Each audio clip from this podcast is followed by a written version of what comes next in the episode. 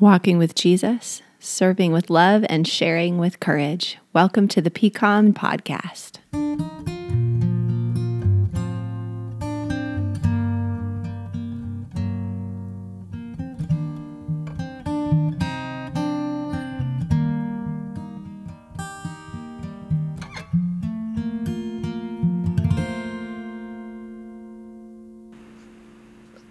Hello, friends. It's Pastor Courtney. Welcome back to the PCOM podcast. It is so good to be with you. We are in a season where we are talking about politics on the podcast.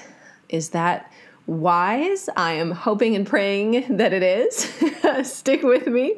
I know as the election draws ever nearer, many of us begin to grow weary of politics, of getting the political robocalls, and perhaps uh, the knocks on the door, the mailings, the commercials that interrupt other things we're trying to watch. It just it gets to be a lot doesn't it? It really does. It gets to be very very noisy out there. So one of my goals in the next weeks of this podcast are to help us be together a people of prayer a people who like jesus are willing to walk up on the metaphorical mountain where the air is clear and where there is silence, so that we can think and pray, so that we can ask God for wisdom, so that we, like Jesus, can look up to the heavens and talk to our Heavenly Father and say, Lead us, guide us.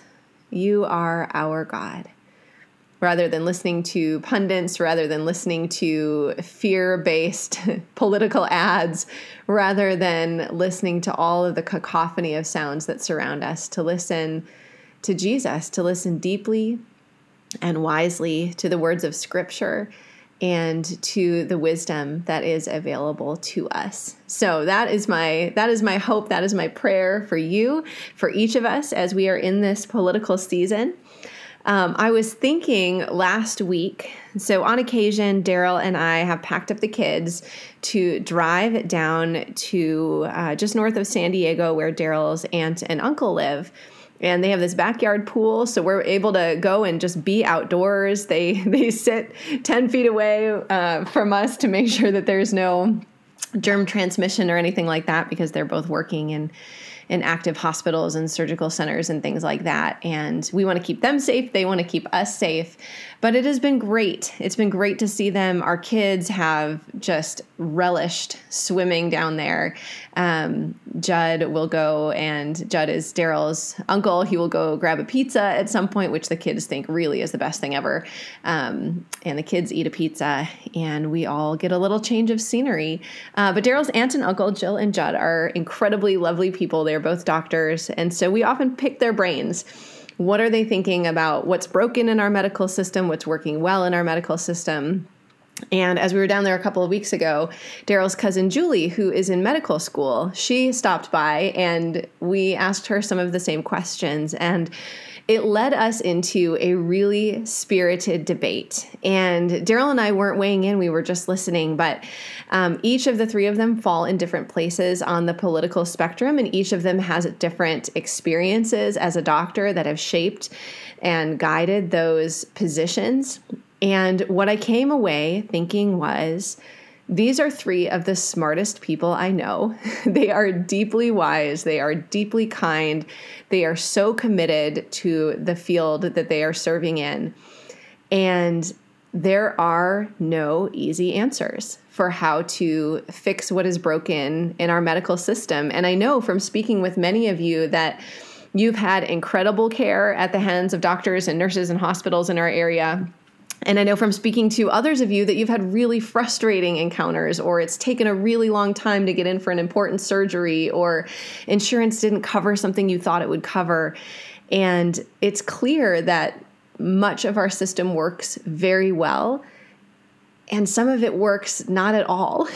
and it was really fascinating to hear these three people I love and respect so much um, have these really different opinions on what needs to be fixed. And what I came away with was just thinking so many of these issues are so much more complicated than we often make them out to be. they were delving into these complexities and nuances in a way that was really enlightening to me because often, as someone outside the medical profession, I just read the headline or I just get the soundbite or I just make a quick snap judgment. But like anything else, when a system is this big, the healthcare system, the medical system, it is very complex and the answers will need to be very complex.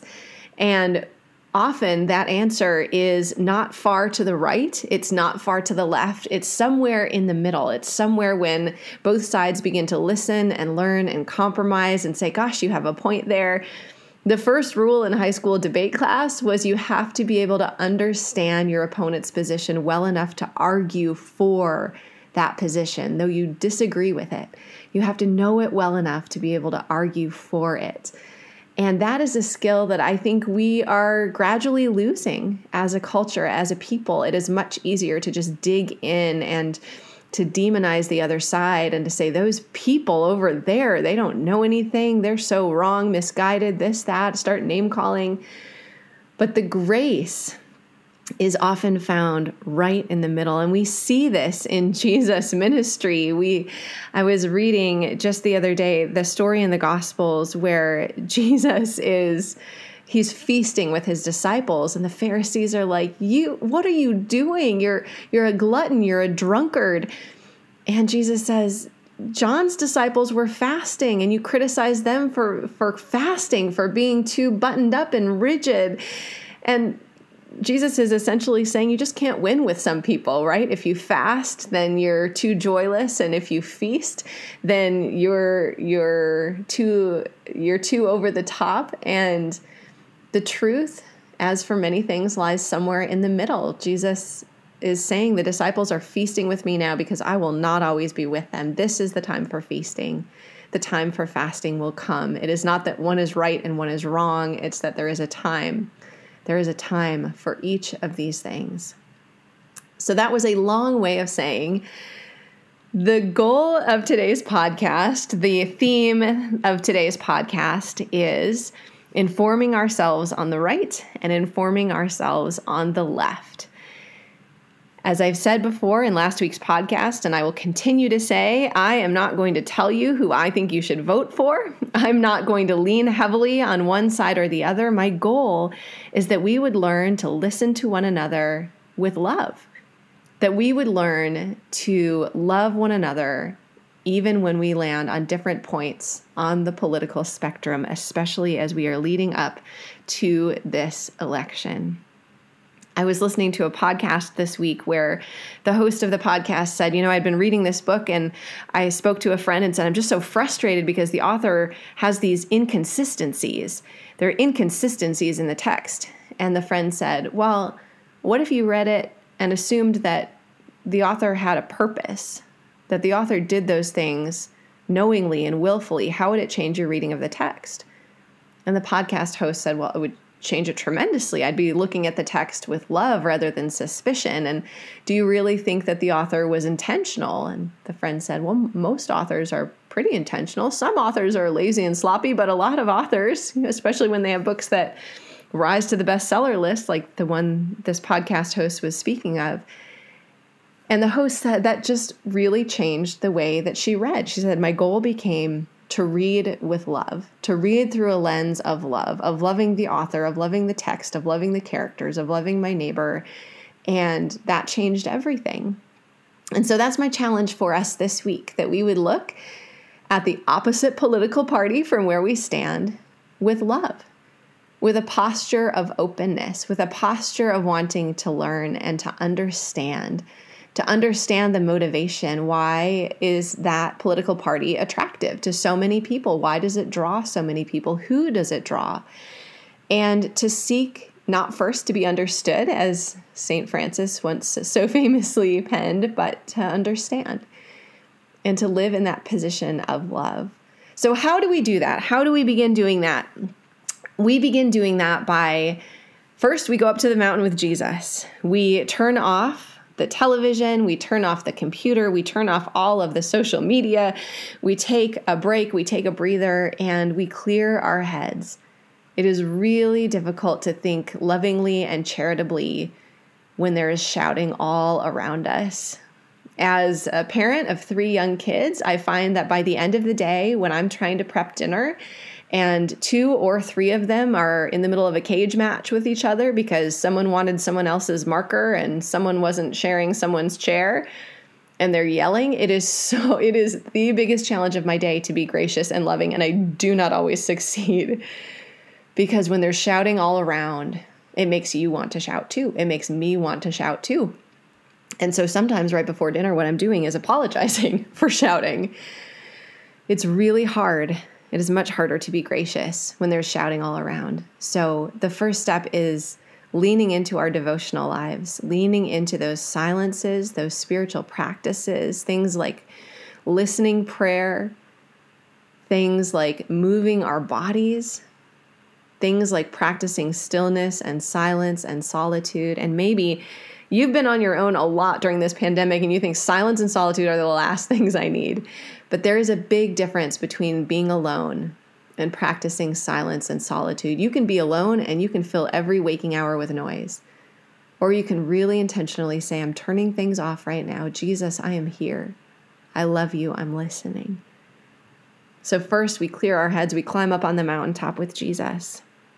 And then, and this is echoing what Daryl spoke of in his sermon two Sundays ago, we want to learn to read and listen thoughtfully to both sides. So, my guess is you're fairly familiar with the voices you like to listen to on your side of the aisle. You have your your newspaper or your news channel or your websites that you browse and you tend to go to the same cycle of places.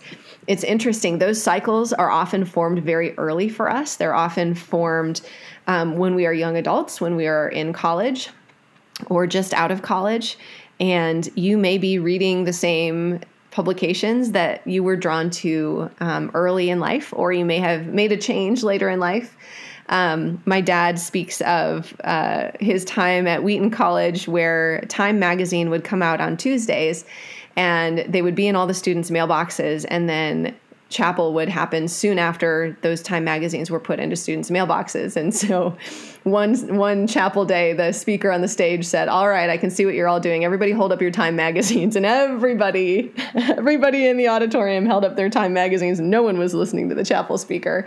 Um, but my dad, for years and years, subscribed to Time magazine because it was something that was formed really early for him. Um, so my guess is you have some some sites that you visit or a news channel that you love and you're familiar with what's on your side of the aisle. But what I want to do today is to suggest some resources for both sides of the aisle. And these are purposefully center right and center left. I'm not going far, far right and I'm not going far, far left because I think often we will find the most thoughtful, nuanced arguments there in that center part over the aisle rather than the extremes. We can learn things from the extremes. They they exist often for a reason and they are often reactionary against something that's happening on the other side. But it's good to start in these centrist places because we can often find some touch points, some commonalities in these places. So, um, some suggestions for the left and for the right. And I imagine these suggestions will make some of you angry. and again, I am not, uh, I am not trying to sway anyone politically. The goal is that we would all become more thoughtfully informed as we work to become more thoughtfully loving and wise. So email me let me know what I've left off the list or what should be at a different place on the list because often we will think whatever is our position is middle of the road, but whatever is farther to one side or the other than we are, that's extreme. Um, so we may disagree on these things, but I have um, gathered these resources from a number of PCOM members, some conversations, some texts, some emails um, from a variety of different political opinions at PCOM. Um, so they come from me, but they also come from you. but if you think I'm wrong, send me an email. Send me an email and let's talk. Um, so here are some suggestions. First, a suggestion to be able to listen to many sides at the same time. There's a podcast put out by the New York Times every Thursday morning called The Argument. It is hosted by Ross Douthat, who is a well known conservative, and Michelle Goldberg, who is a well known progressive. And Michelle and Ross go back and forth on a hot button issue of the day. So they have talked about everything from abortion to gun control to immigration to um, what's going on with this election season. There's always, uh, almost always, a third member of their party. It was Frank Bruni for a while, um, but he is stepping down, and someone else, not sure who yet, is going to take his place.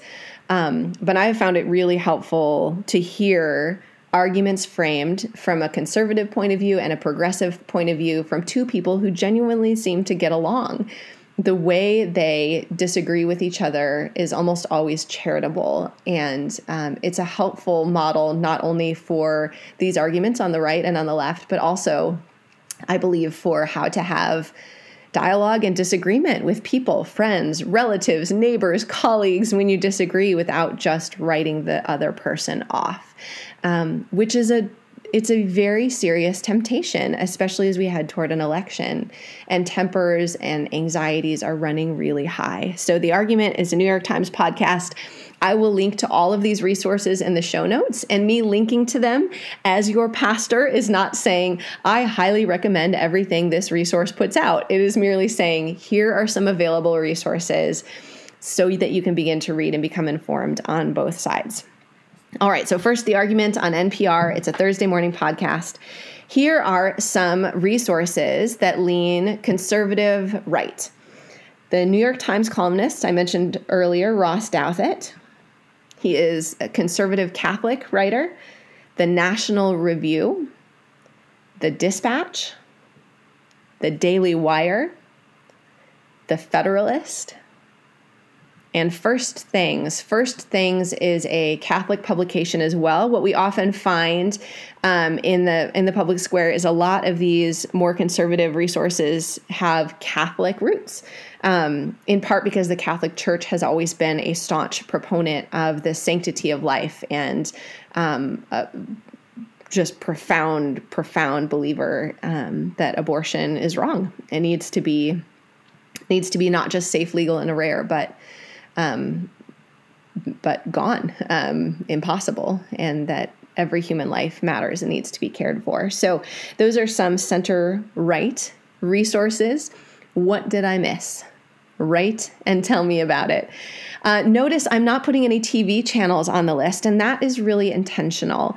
Daryl also spoke of this in his sermon that we we gain a lot by by consuming media actively reading or listening versus viewing.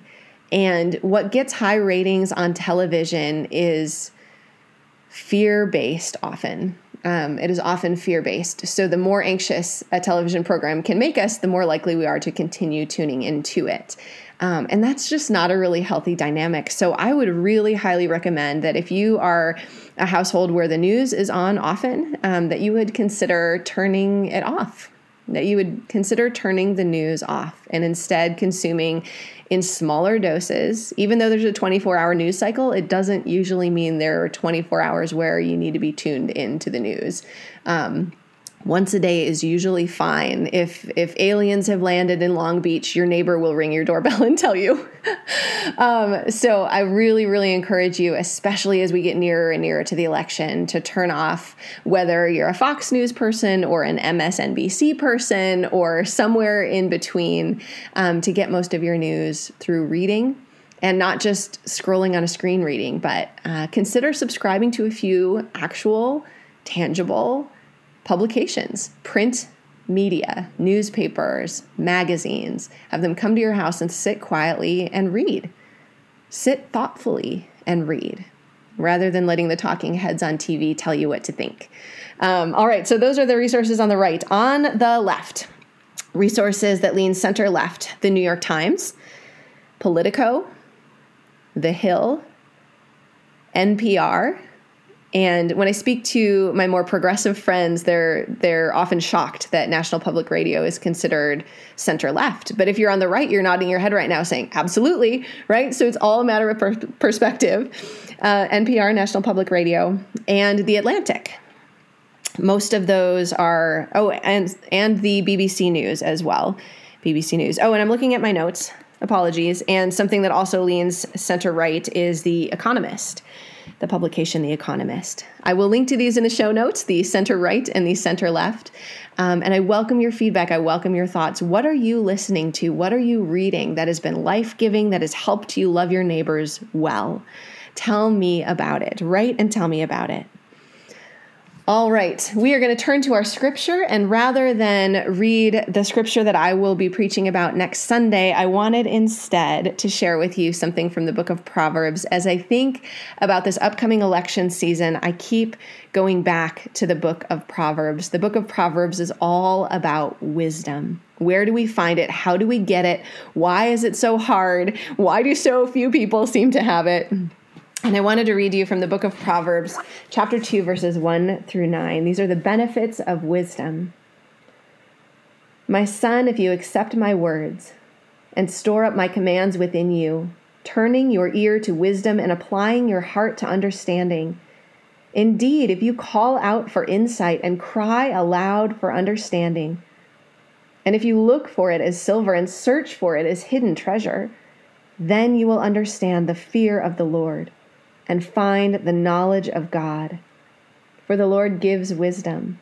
From his mouth come knowledge and understanding. He holds success in store for the upright. He is a shield to those whose walk is blameless. For he guards the course of the just and protects the way of his faithful ones. Then you will understand what is right and just and fair, every good path. This is the word of the Lord. Thanks be to God. What always strikes me about the book of Proverbs is that wisdom wisdom is there for the taking, but we have to take it. We have to seek it. We have to go after it with everything we are and everything we have. And wisdom is found in scripture, but also all truth is God's truth. All wisdom is God's wisdom. So what we learn through our experiences, what we glean through conversations, what we study in science, all of these things, all of these things are God's wisdom. And we can and should learn from them and from from experts in various fields. What a gift it is to live in a world where we can learn and glean knowledge from experts. I I will remember that conversation with Daryl's aunt and uncle and cousin for the rest of my life. It was such a gift to be part of a spirited debate um, from three people who are working every day to make the world a better place. Um, as we all are in our own little corners of the world and whatever it is that we are doing. So, those are um, those are some resources. And now uh, I have a new little lead into the recommendation section of the podcast. So thanks to Gene Roberson. This is part of his Good Friday service. Here is our lead in, musical lead in to the recommendation section.